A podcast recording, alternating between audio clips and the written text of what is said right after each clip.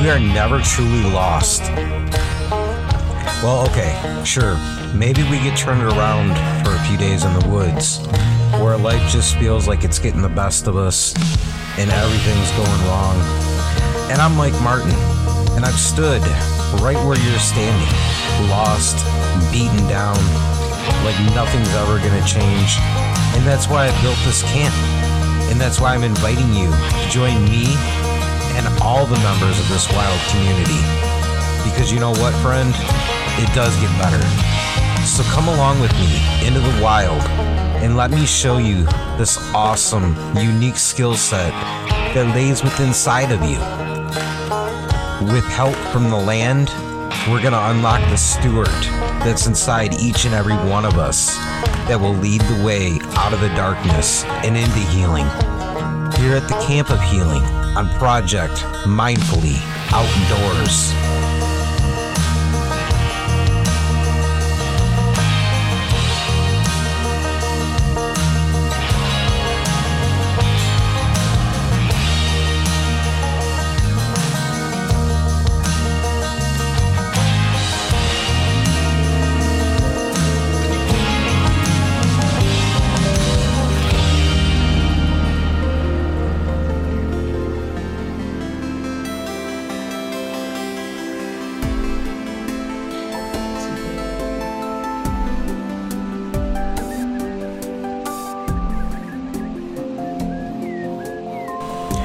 It's a mindset that you don't exactly learn from the pages of a book. It's something that simply grows deep within your heart. But its effects can be more powerful than you may ever realize. I'm speaking, of course, of a mindset that goes beyond just a simple smile or a thank you. It's the sense of true appreciation not just for when someone completes a task for you or the things that they offer to add to your story or help you to reach a goal, but it's this authentic appreciation for the energy that is at work within everything that Mother Nature places at your fingertips to help you along your journey. It's not about the walk what walk of life you come from or even what role you play in the movie that is the human experience. The power to foster and enjoy the simple appreciation for what lays in front of us and all around us is what it is all about. Learning to put yourself inside of that circle isn't difficult to do but I do have to warn you that once you get a taste of this medicine, you may find that you don't know how you ever lived without it.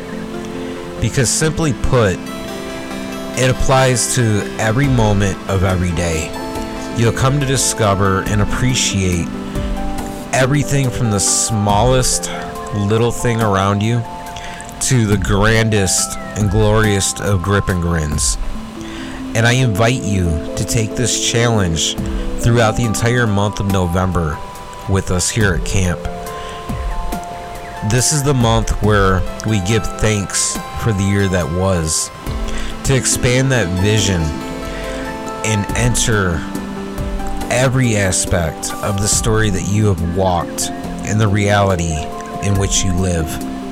This process, it starts small and it grows as you begin to deepen your awareness and build a practice of being mindfully grateful for the world in which you inhabit. As we build this practice together within our own lives, we then find that our mission becomes to lead the next generation into the world of gratitude as well. So join us throughout the entire month of November as we build and expand upon our gratefulness, our Hey gratitude Mike. practice. And for today's episode, Project I can't think of a better partner to Outdoors. teaming up with than the folks at Renew. Because after all, we spend our time in the field focusing on mindfulness and meditation so we can bring it home with us. And that's where we can team up with Renew because they carry a full line of home based meditation products. But one of their products that I really enjoy are their meditation pillows. And I'll tell you why. Because throughout my practice, it's been one of the hardest things for me to find a, a meditation cushion that is both comfortable and durable. And the line of pillows and cushions that Renew carries, they achieve both. So they hold up to the rigors of being dragged around in the field in my backpack, thrown around camp or in the back of the truck. But they also hold up amazingly and make sitting at home and meditating that much more comfortable. So I think it's something that really becomes the base and the root of building any practice is comfort. And having that durability is just an added plus. So swing down into the show notes of this episode, visit the folks at Renew, and check out their organic meditation cushions. And I'm sure that you too will be impressed. And when you use the link in the show notes, the folks at Renew have a special offer for all of us here at camp.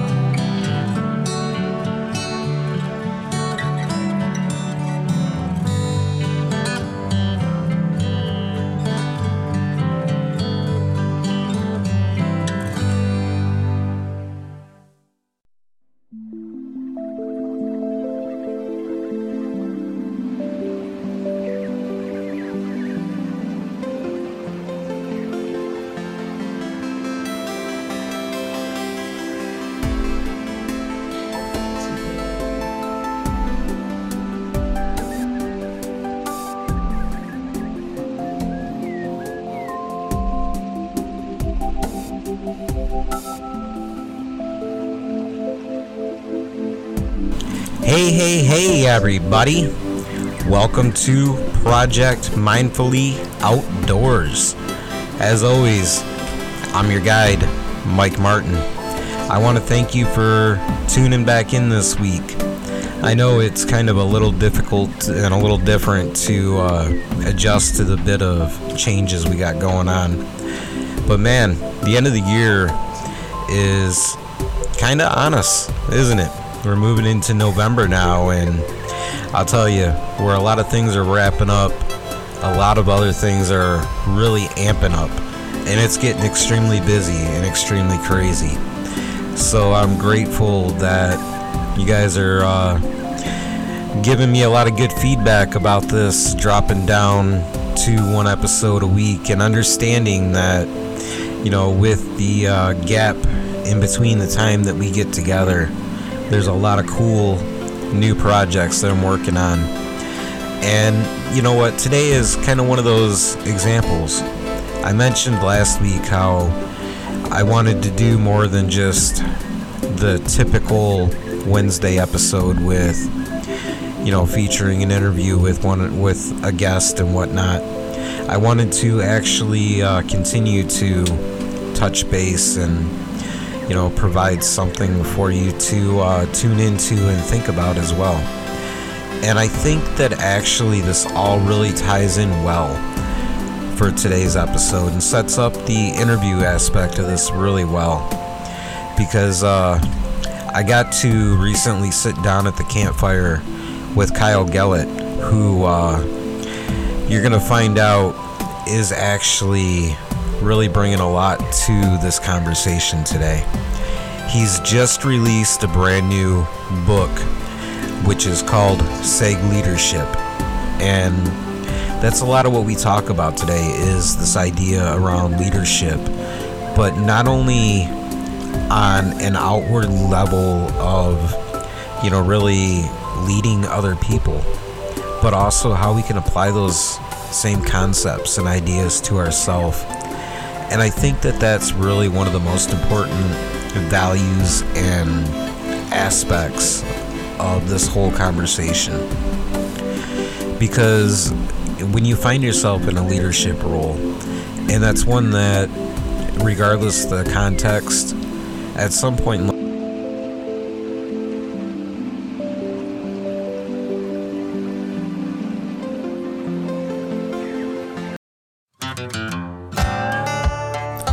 All right, friends. So you know that the biggest theme around camp this year has been celebrating that connection going into this hunting season. But the underlining theme is all about the improvement of mind, body, and soul, not only in the field, but in everyday life. And recently on the podcast, I had an opportunity to turn to my good buddy Zach, the co founder of True Wild and we really explored and discovered just how important it is to add a supplement regi- regimen to uh, preparing for and really staying out in the field. You know, just being in that peak performance condition.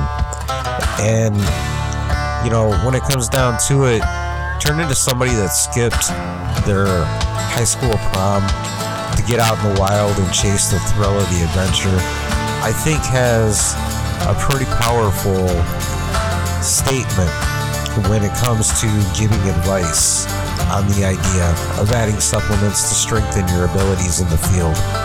So swing on over to truewild.com and use promo code Michael20 to save 20% on your order and get you started.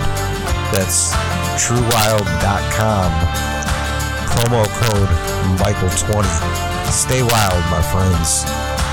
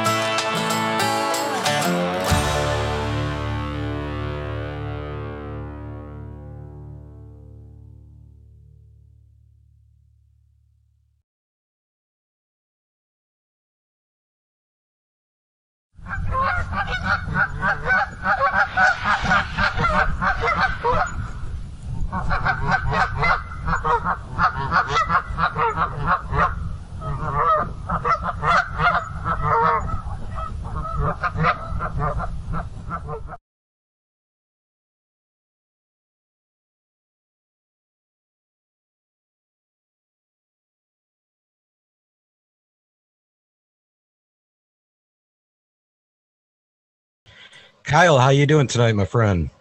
I'm good, Mike. Good to meet you. I love your setup. Like I was saying before, it, that's pretty sweet, authentic for for sure. Almost definitely. You know, I mean, you're catching me actually as uh, I'm starting the celebration and the final countdown to opening day. So it's going to be. Yeah, I have some. I have some buddies that are very stoked about deer season coming up here too. So, where about you at? Uh, Pacific Northwest, so two hours north of Seattle. Okay, cool. Yeah, I mean, it's there's nothing like getting out in the woods and connecting with the land, harvesting your own food, and uh, you know, doing things right. Hundred percent. Do you do you spend a lot of time doing the you know the farming or not the farming but the harvesting the gardening and all that kind of stuff man, I can't raise a plant to save my life. Plants come oh. to me to die. so so your your gathering is is in the grocery store, but your hunting is legitimate hunting. well, the gathering is kind of like, you know, when I find some stuff uh while I'm out in the field, I'll take that with me. Cool. But yeah, outside of that, it's kind of uh, if I need you know veg- vegetables and whatnot, I got to turn somewhere. Nice. Our our garden is just on the other side of this wall in my office, and well, besides the deer eating our lots of our fruits and vegetables, it didn't do that great this year. But it was our first first year in this house that we've had a garden, so we'll we'll step it up next year and make a much better situation and actually eat some of the food from the garden. So, so that's the other cool part about the hunting and not being able to garden so well. I can always trade the meat for, you know, whatever comes out of the garden. So it that's definitely totally works. True. Totally true. Do you ever watch Alone? I love that show. Yeah, I love that show so much. It's those folks are they're next level, man. It's crazy what they know, what they're capable of, and what they put up with. You know, eight hours of me being hungry, I'm like gonna shoot somebody, and they're they're out there multiple days, not hardly eating anything. It's amazing. It's you know what though, it really highlights exactly what the outdoors will teach you is how to get through adversity. Yep. And also how to think outside the box when all these different obstacles come up. Yeah, totally and I feel like you know this really segues brilliantly into exploring the idea of accountability. Yeah, you know, I worked at a men's mentoring program for multiple years, and a big chunk of it was accountability. They came in rather broken. Um, life was very messed up drugs, alcohol, broken families. Some of them were addicted to all kinds of different things, whether it was whether it was the drugs or alcohol, or it could just be video games or pornography or whatever. But they were very broken. But the 100% common theme with every one of those guys, no matter the severity of what they're dealing with, was a lack of accountability.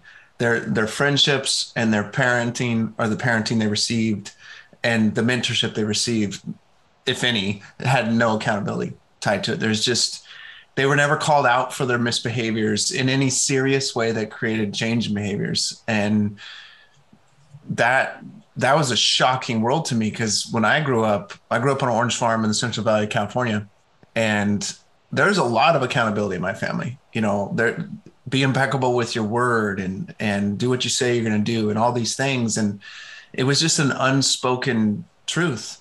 And to live in this facility and then eventually be part of it in other roles be around a bunch of guys that never experienced that before and try to teach them how to be accountable. It's, it's craziness, but completely necessary in business and obviously in life as well. So I love talking about accountability. you know, I grew up in that situation where like accountability was basically you did uh, kind of you followed the rules in order to prevent the punishments. There was mm. never any you were never really taught the authenticness of holding yourself accountable. Yeah. How did that play out? You know, it played out where uh basically you just kind of run I guess you kind of run wild for a while because you realize, you know, there there's things that you got to achieve throughout the course of the day and the week and whatever. Like holding a job because you hold a job, you get paid so you can live. But outside of that, it's like just it's madness. You know, there's no there's no real thought that goes behind, hey, if I block or if I don't do this, then you know, I'm it doesn't really make a difference because nobody's really holding you accountable to it. And then it starts building problems and then you start seeking out vices and different ways to transcend and ignore those problems to quiet that little voice in your head. Mm-mm. Yeah, and we all do it in different ways, right? Some right. some of us are more crafty and subtle about it, and others of us are more obvious about it. But we do. That's an interesting point. That that voice. I, I still have in my head the voice of my one of my first mentors. His name is Jack, and I used to run a pet resort in in uh, on the Central Coast. And I remember walking with him through through the property and passing a piece of trash on the ground. And we walked right past it. And then he turned to me and he's like, "Why didn't you pick that up?" and we had this conversation that took maybe a minute and a half or something where he explained that you saw the piece of trash but you didn't pick it up but you know you were supposed to but you didn't pick it up and you didn't go with your gut that said to pick it up and ever since then i've been so many times obviously when i see trash it happens again. But in other situations in much bigger deals you know what your gut is telling you. And that conversation along with you know obviously the parenting i received but that conversation was real poignant in my head that hey there's a piece of trash pick it up or you shouldn't talk like that stop doing that or whatever it is there's that voice that that i started to be more obedient to and started to hold myself accountable more often and but that was man i don't know why that one stood, stood out to me so much but it does no you know i think actually as uh you tell that story, it hits me where through that lack of teaching and the lack of accountability that you learn, you don't develop that ability to say no to that little voice inside your head. Mm-hmm. You know, it and ultimately it creates a vicious cycle where since you're not picking up that trash or you're going across boundaries that you know are boundaries and you shouldn't cross, but you're going to anyway because there's no second guess to it you know, we don't care what the results are because we never had to really face them before that. So what's different now? And I think that really sets you on a path where all these different things start to form a bunch of mud in the road in front of you. You get stuck in the mud, and then you realize, man, at some point I made a left turn, uh, left turn when I should have went right. My compass was never actually magnetized. So mm-hmm. then you kind of find yourself like second guessing everything, looking for that new angle, but you really don't know where to go. And that's where turning to someone in the field that you're in, I feel is such a positive thing. Because yeah. it kind of gives you those uh it gives you those little baby steps. Oh, well, in in in my book, I talk about the habits of an accountable leader, an accountable person. Like it fits either way. And I, I love acronyms. I don't know if you're an acronym guy or not, but I, I love acronyms because they allow me to remember things easier. Because I don't, I don't remember anyth- anything before I was 12 years old. Like I don't have a memory of life before 12 years old. And even my 12 year memory is is like getting punched in the stomach in elementary school because my Halloween outfit was stupid looking. That's, that's like my only memory from from sixth grade. So my it's it's interesting why I don't know why that's how my brain works, but but it is. Um, so I use acronyms and alliteration, pictures and whatnot to help me. But I, I created this thing called the accountability pass, and I'll, I'll, describe it really quickly. It takes a while if I go the whole deal, but I'll describe it quickly. Uh, it stands for four different things, and the first thing is passive accountability, which is simply the concept of telling a bunch of people what you intend to do, and is in in a pretty good amount of detail, so that it's exciting to them, telling them a compelling story of what you want to do. And that might be go on some some trip, go on a hike, go hunting, doing something like that, or it could be in the business world, whatever it is. You tell them a compelling story of what you'd like to do, and then what happens is you tell enough people, some of them follow up with you and ask you, "Hey, did you go on that trip? Hey, did you do that vacation? Hey, did you start that business or whatever?" And that passively keeps you accountable because they're just coming to you and asking you about it uh, they kind of serve as your check engine light, right? They pointed out, hey, your light's on. Are you going to do anything about it? Because you told them that you were going to do something. Uh, then there's active accountability, whereas in this case, you take some of those people that follow up with you and you say, hey, can we talk on a weekly or biweekly basis about the goals that you have and the goals that I have and hold each other accountable to achieving them? And for, let's see, 17 years, I had a weekly meeting with either my boss when I was in California or friends up here. Uh, it was I think it was always on Tuesdays for some odd reason, but for an hour on Tuesdays, I'd meet with those guys and we we talk about what's going on in life, everything from business to really really personal stuff. And I would not be who I am if it weren't for 17 years of one to one or one to a couple people meetings. It's huge. So that's that active side of things and then the S and the accountability passes structures, and it's the idea that um, there's things that we can put in place like calendars. Typically, calendars is, is a huge thing because that's how you make sure you stay on top of the timing of things. And then to do lists, digital to do lists, especially in the business world, because uh, then you can be held accountable to the actions you say you're going to take to accomplish that goal and not have to remember it all in your head. But the most important one is the second S, which is self accountability, right? Like none of this works unless you have self accountability. And I like to talk about it by telling a little bit of a, of a story. So, Mike, if you think about, I want you to picture a pond, okay? And in the pond, there's this this log, and on the log there's three frogs. It's a beautiful pond, idyllic, you know, blue blue skies, and just a little bit away there's two lily pads, and on one of the lily pads there's a fly, big juicy fly, and one of the frogs look at looks at the other frog and says, "I'm gonna go get that fly." and then you're shocked because frogs are talking and, and then you look over at the fly and then you look back at the frogs. How many frogs for you mike? How many frogs do you think are left on the log? Honestly there's probably three in the scenario that you're going with because that other frog actually never moved. He just yep. talked about it.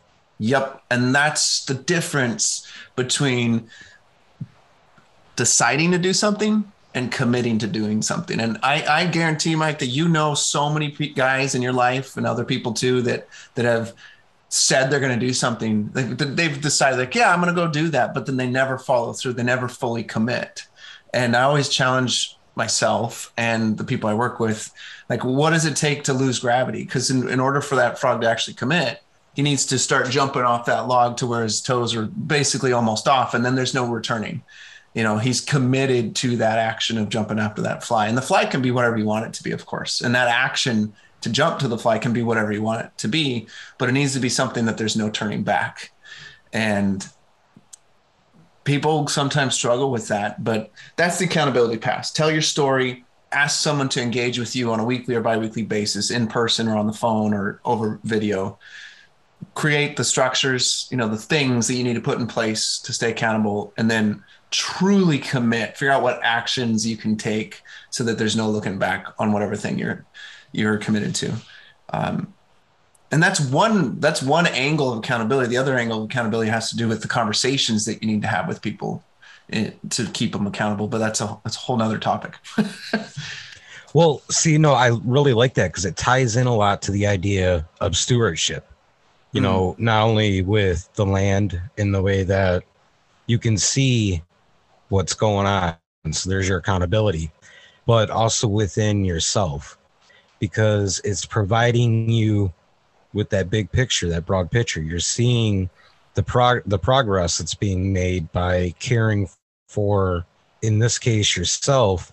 You're seeing how you begin to grow and how how you take roots within not only the accountability aspect, but also just within this whole process of self growth and with healing and facing all these things that may have gone wrong in your life that you've kind of stuck in the backpack and you're carrying and trying to work and trying to get rid of those you know and that's also where like the conservation idea comes in because life is just this big uh, journey of trial and error you know when we hit a when we get to a point where we expose ourselves to a new idea much like when you walk into something like accountability and self accountability where you haven't grown up with that you're exposing yourself to a new idea because that old picture was kind of decaying everything. It was killing everything around you.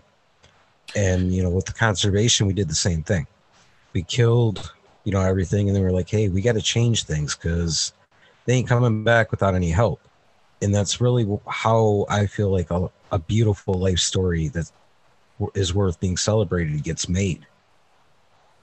Yeah, you, you I really like you said picture, and then immediately made me think about how if if someone struggles with accountability, and it could be just in a couple areas, you know, that it's not like their whole life is a dumpster fire and they, and they struggle with everything. It's just maybe a couple little things, or maybe one big thing, or whatever. But what would it what does it look like what would your life look like if you put down that backpack full of rocks backpack full of birds. And he just dropped it. He said, screw that. I'm, I'm done with that crap.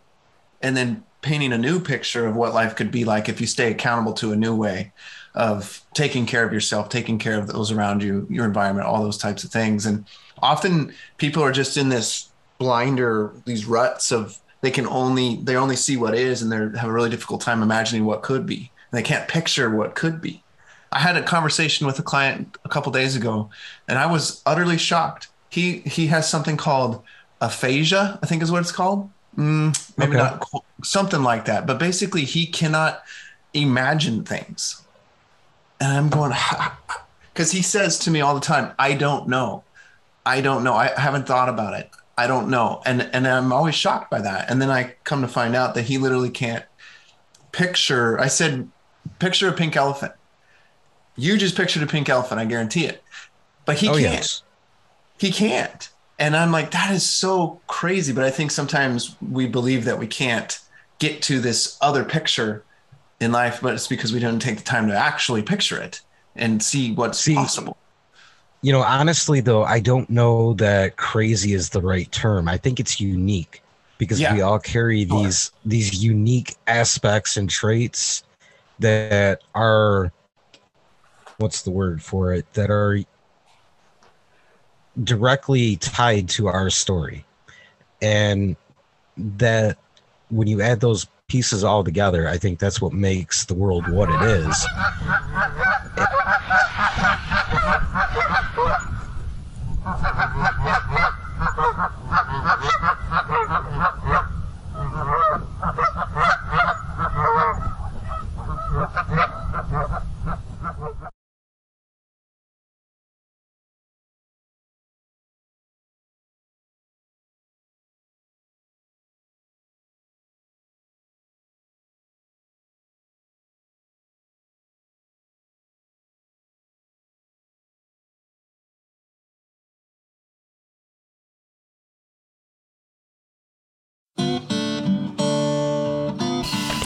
With the help of copenotes.com, you can turn your smart device, your phone, into the most powerful tool in your mental health journey.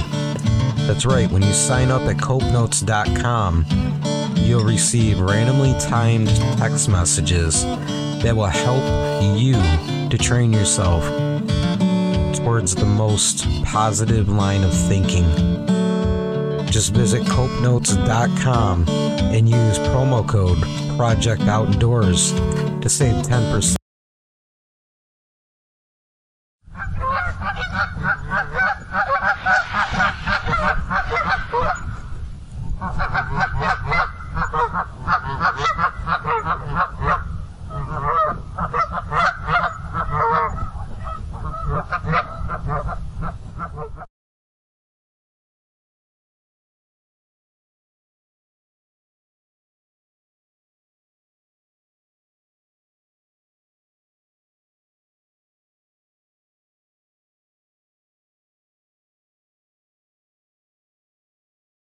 and you know when you have that that kind of a situation where you can't really picture whether you've got an affliction that causes it or you're just stuck in that mud and you can't picture what anything else looks like.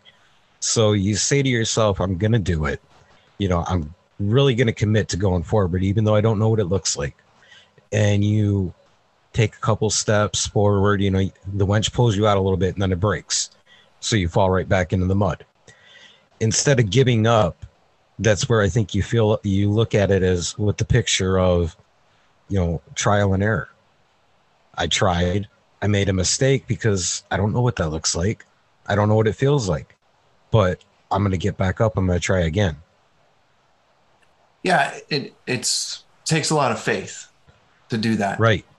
You know, faith in yourself, hopefully faith in God and a bigger, you know, bigger picture of what what's really going on in the world. And when you do that, then it's a lot easier to go through the mud and to go through the struggles and the failures. Um, because otherwise, I don't know what the reason is. why would why why would you do it anyway? What's the point? But yeah, you, a lot of trial and error. Um, that's for sure. I, I keep on wanting to tell you about my Mount Shasta trip just because this is an outdoors thing. So I got I got to tell you about Mount Shasta trip. Is that all right? Cool. Let's shift gears and go there then. Let's yeah. do it. Um, I mean, I love our conversation. We can go back, but like I keep thinking oh, about definitely step by step and faith and accountability and all these things and and how that the Mount Shasta is tied to that. Do you know do you know where Mount Shasta is? I mean, you're from Michigan, so I don't know if you do or not. Uh, you know what? I'm drawing a blank off the top of my head. Okay, so it's a four, 14er by um, uh, Red. Oh my gosh, it's a 14er in Northern California, and okay.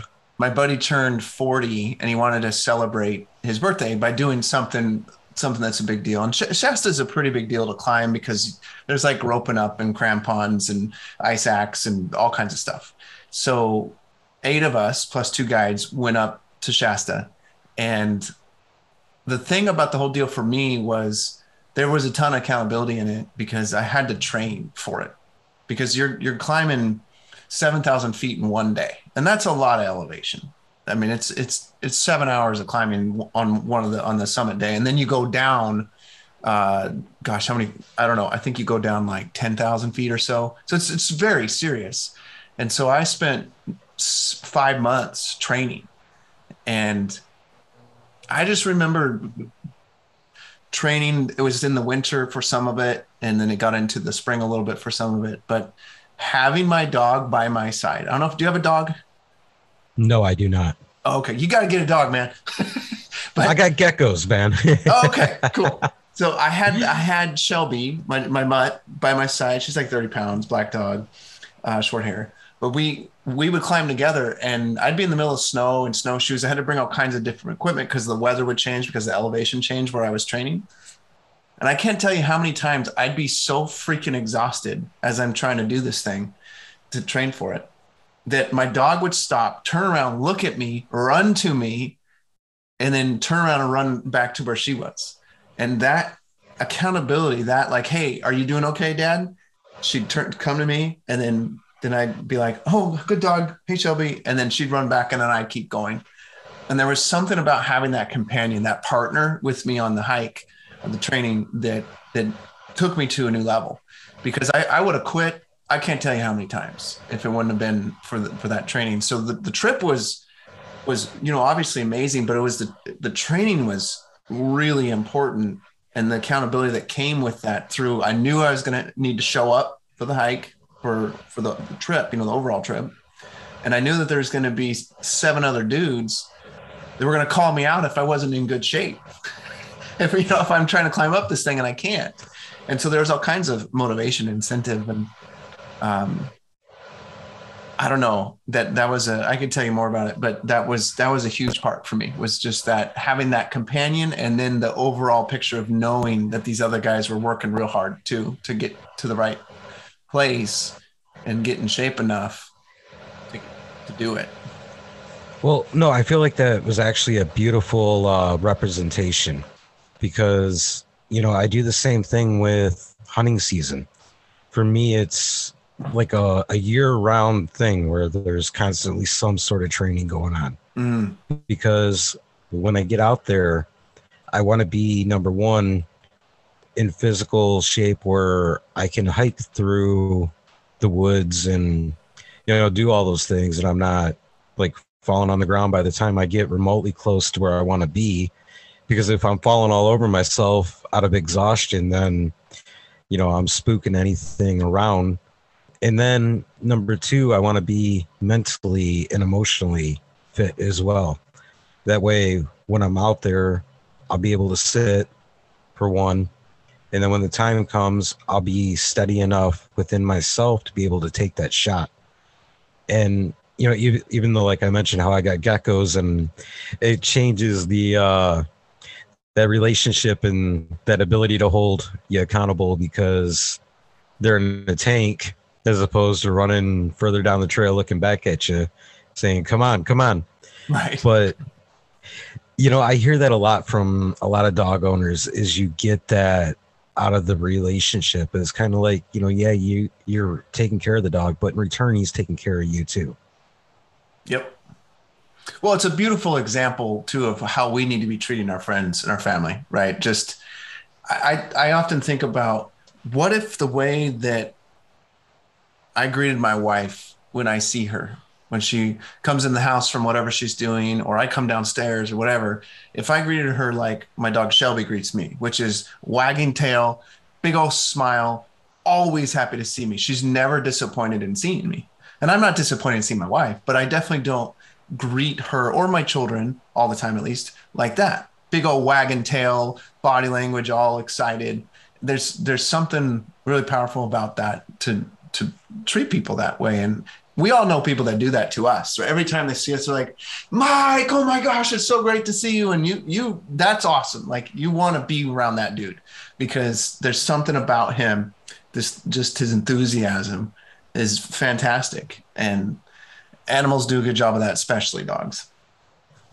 There's definitely a lot that you can learn from the animal world, you know, just by not only with pets, but just going out in the in the wild, watching how an animal reacts to its environment and what they do, how they go about navigating through the world around them. There's all kinds of lessons in there. I there was a piece that I did recently about the goose and the fact that you know when a flock when fall comes and the temperatures start to drop and they start to migrate south if somebody in the flock ends up not being able to make the trip there'll be a number of, geese within that flock that stop with them you know they, ah. they stay there to either nurse them back to health or watch them take their last and once one of those two things are met is when they can finally free themselves of it to continue their migration. And I think a lot of that really is kind of missed in the world nowadays. That commitment, realizing that the goal being to get down south is still going to be there. You know, you're still going to be capable of doing it. But if you pump yourself into the relationships and, you know, the tribe that you're around, there's so much fulfillment that comes out of that that adds to the paint palette that we're painting this picture with. Yep. We we moved I, I didn't know that about about geese. That's that's really neat. You know, it, it makes me think about the military and how there's no man left behind. But um, right when we when we moved from California to the Pacific Northwest, one of the one of the things that we really wanted was was friendships because we ditched all of our friendships I mean, nobody moved with us, and so we had no friends when we got up here, and it was pretty cool. Within a few few weeks, I think we we ran into this couple, really connected deeply with them. I think we met them through church or something, and that was that was awesome. And then they moved away, and so we lost two best friends within like this nine month window, which sucked. But as we've lived here longer and longer, the the connection with other people and the support of that and knowing that when things happen in our lives, when crap happens, we'll be taken care of. And we know that we will do that for them too, because that's what's happened. You know, we've supported them, and a lot of people, I, I, a lot of people have that, and a lot of people don't. And it, and it, I've gone through both seasons, and it's rough to not have that goose uh, at your side when you're when you're got the broken wing, you know. And so, right. Fortunately, we do right now, and it's a big group right now, which is wonderful. Uh, but seasons happen, so who knows? but it's been it's been really a, a, great thing to have a bunch of geese around us as things are going well right now. But who knows? Life life is crazy. And you know what? I think to add to that and throw a couple other fun facts that you probably weren't aware of about geese migration is actually a learned habit.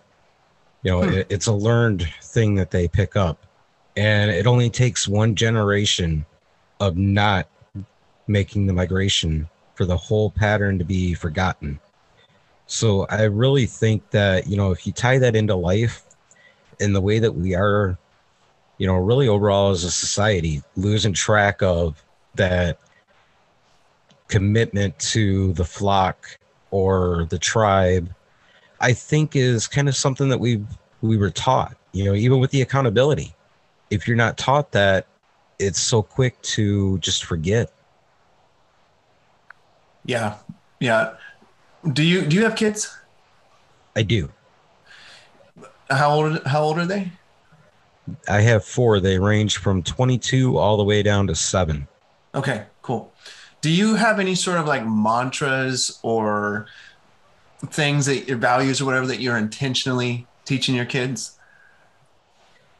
You know what? Being a father for me has been kind of a wrecking ball because I never had that accountability for myself. Mm-hmm. But I, with the older two, I've been working toward repairing.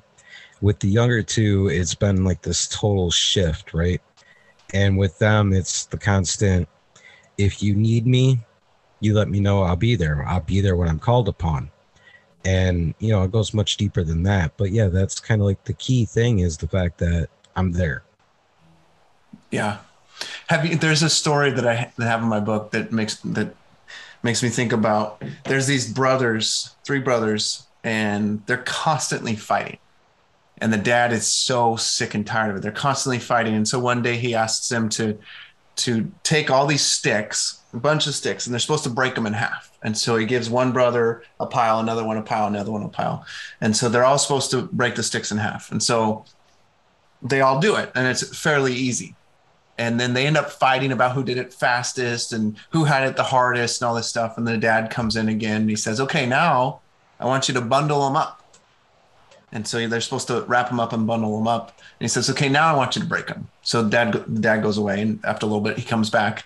And no matter what the sons do, they cannot break the bundle of sticks. And he comes back and says to him, "This is how I want you to be." As my sons, I want you to be bundled together because if you're together, you won't be broken by anything. But if you're separate, you can be broken easily.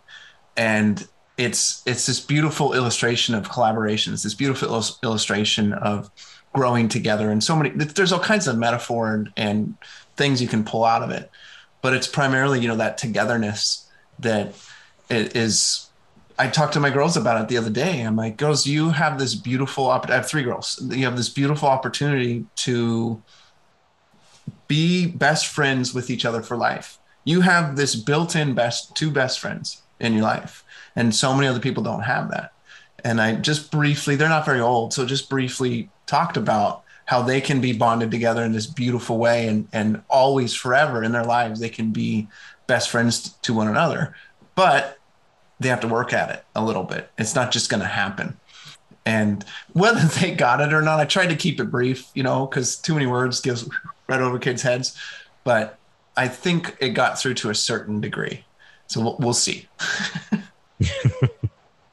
no, that's that's also you know a really important aspect of life is that mentorship and parenting aspect when you do have kids because not only are you teaching them but it's like a give and take you know you give them your knowledge your wisdom and in return they're giving you this perspective and this wisdom that you probably overlooked because you've been so caught up in living life the way that you have lived it that you lose sight of those simple aspects of it. Yeah. Yeah, you get you get in a rush. How do yeah. you how do you get out of that? Like for you personally when you're get into that mode where you know you shouldn't be, how do you personally break out of that? I think it comes with probably a little trigger that gets flipped in my head that says, you know, you're rushing and then I'll ask myself, what am I rushing to? And ultimately the answer is, you know, nowhere because I'm going to get to that same place no matter what. But if I slow down, I get to enjoy it. And if that doesn't work, then because I'm aware of what's going on, it's time to meditate. You know, even just do some breathing practices. And if that if that persists and it carries on until I'm getting to the point where I've got some free time, then I know that I'm off balance and without a question it's time to hit the woods or hit the water and you know decompress. Makes me think about waiting like and and as you hunt there's a lot of waiting and right. there's a I can't remember what the scripture is, but in there it talks about that love is patient, right? Love is kind, all those things. But then also, so is the like the fruit of the spirit is love, joy, peace, patience, and patience. And it's and as I've done a little bit of research on patience, it's not about it's it's about how you behave in the waiting. That's what patience is about, how you behave in the waiting. And I found that really interesting. And I'm I'm wondering what have you learned from all the waiting you have to do when you hunt? And like how has that informed your life in other areas? You know, I'm gonna have to go with uh I don't know the past couple of years because before that I was in the crowd that, you know, I love the hunting, but I hate the waiting. Now it's right right up there with the waiting being probably my favorite part of it because it's turned into this experience where I've developed this mindful practice when I get out there. You know, it's all about that connection to the land. The actual hunt itself is like probably the smallest little piece of the whole experience. But I've developed that sense of um that sense of confidence and that trust. And you know really when i say that though it's kind of ironic because up until i hit that major shift in my life you know these were all things that i would do when i went out anyway and i had no problem trusting myself and you know being able to rely on myself to get those things done. But when it came to coming into city life and the everyday world man, those were the farthest things from my vocabulary. And when I hit that point where not only it was about it became about accountability, but it became about dealing with other things in my life too. I realized that when I brought those skills, you know, that frame of mind from the outdoors into everyday life, it was a little bit easier. It was a little bit stronger you know, the perseverance was there, the trust was there within myself, the thinking outside the box came mm. a whole lot wider. I was I was thinking about that you got free, right? Be- now you're in a place where your mind is free and you're much more comfortable, and that carried into your your personal life as well. And I think people feel trapped by accountability, but you're not. You're actually very free if you're accountable because you you're not you're not feeling bad about what you didn't do or what you should do or what you, you shouldn't do. There's there's none of that crap going on. You're just you're free because you know what you should be accountable to it or to and you are and you you have the beliefs you have the convictions you have the goals whatever and you stick with it. But within all that is there's a there's a ton of freedom because you could do whatever you want within the freedom of staying accountable to what you say you're going to do or what it is that you're being held to complete. And that frees you up to do what you did which was your mind broke free. I, I remember so i used to I used to work for a, a all kinds of different businesses, right? Like I had various jobs, and when I quit my HR job four and a half plus years ago now and started my business, I remember very vividly about maybe three weeks in, just just maybe a month in, I was the smartest I've ever been in my life. and it was because I was I had the freedom to be accountable to what I wanted to be accountable to. I had the freedom to make my own decisions and honor those decisions. And I wasn't being held down by whatever other people and perspectives other people had. Now, that's not to say that everybody needs to run their own business to have this type of freedom and to get to the place where I got. But for me, I, I needed that own control over what I was supposed to do, what the expectations were. Because the expectations that other people had on me held me back. Ultimately, that's what was happening. I was far more capable than what their expectations were on me. And I, I was I was like that that race car that that only got to fourth gear and there's six of them and it's like I, I need to get to fifth and sixth gear dang it let me do it and so i you know eventually obviously i quit the job and that's what allowed me to get into those other gears and but i didn't know i had those other gears at all but once I became truly accountable to whatever it is that I wanted to be accountable to, and you can do this while you have a job, you can do this in any context, but for me, it was in my own business. Man, it set my mind free. It set me free. It jumped up the confidence. All kinds of things happened. I don't, I don't know if you've ever experienced something like that, but that's all of a sudden I knew I was far more capable than what I had been told. Absolutely. Because for me, it's been like, uh, it's been kind of like this space to uh, learn how to live within the moment and just experience things better because you've got the accountability based on the things that are important to you and the vision of yourself that you see. And it ultimately it's like uh it's like the roadmap to get to where you want to go. Yep. So uh as our time starts to wind down though i got this question that i love to hit everybody with once i get them all good and warmed up from the trails of your life, leave us with some inspiration and thought provoking words. Yes. I teach my kids three primary things. And I, it's taught in various ways through example, through words. And they're my values kind of summed up pretty simply, but they are first, love God, second, love others, and third, love learning. And if I believe if my kids can honor those values and honor those things, they're going to be squared away. They just will be because loving God does so much, right? Loving others is all about the social piece. It's about growing yourself. It's about friendship. So many things are good about loving others. And then when you feel stuck in life and you're not sure what to do, if you love learning, you're going to be able to overcome it. So for me, I want to challenge people to consider those three things. Obviously, loving others is pretty obvious, but some people don't consider loving God. And a lot of people don't consider love learning because I know a lot of people that don't read at all. They don't try to educate themselves or grow themselves very much. And that's unfortunate. But when you love learning, it takes you to a new level. And the, the people that you've loved in the process come with you. I just published my book, or well, I just launched it. And I can't, I'm, I'm not shocked, but I'm surprised by the number of people that I only know a little bit, but I've loved on them that are supporting me.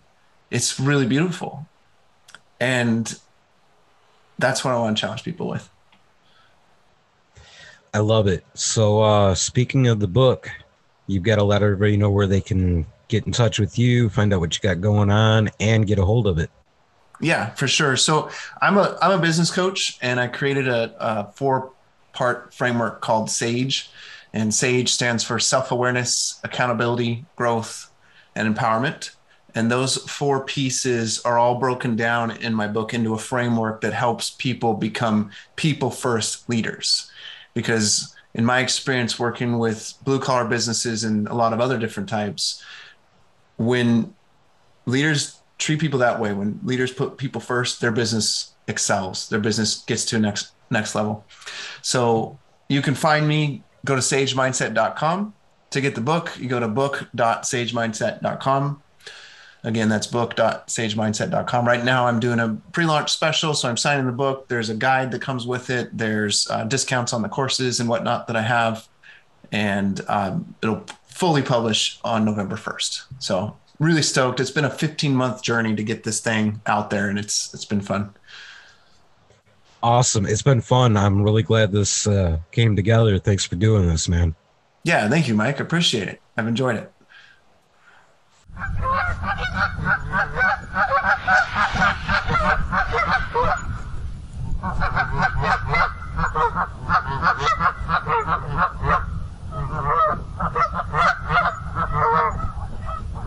ha!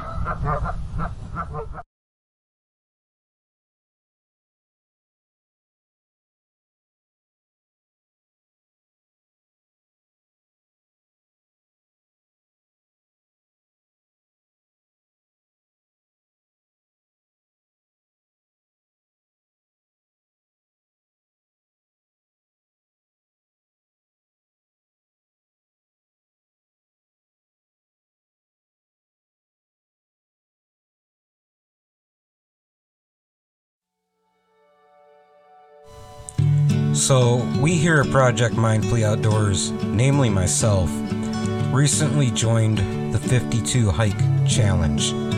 And I think you should too, because just one mile a week can change your life. See, here's the thing we all know hiking is a key component to this outdoor healing journey that we're on, right? Just that alone makes this the perfect partnership. And it really is something that inspires us to uh, stay on the right track, right? And what happens is when you sign up, you pick a plan, and they set up a, a system that helps you to meet all the goals that are built around that plan that gets developed. And it's simply the goal of one mile a week. There's that's totally doable.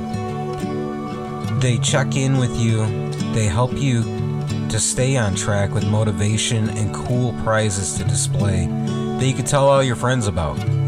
So right now I'm currently working my way through through the standard challenge. And I'd love to see you visit 52hikes.com slash project hike to sign up and join me on this amazing 52 week hike challenge. I'll be waiting at the trailhead for you.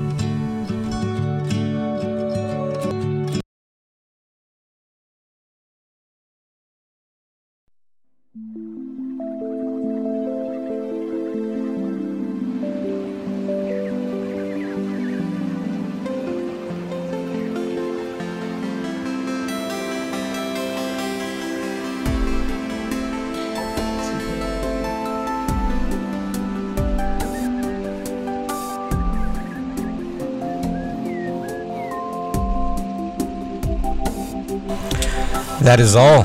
That is it. That is the end. We have reached the end of yet another edition of Project Mindfully Outdoors. And I hope that you gain something very important out of this conversation and really out of this whole episode. And I look forward to sharing the entire month of November as the month of gratitude around camp with you and building that practice. So until next time, get out there in the wild. It's where the stillness and the adventure lies. See ya.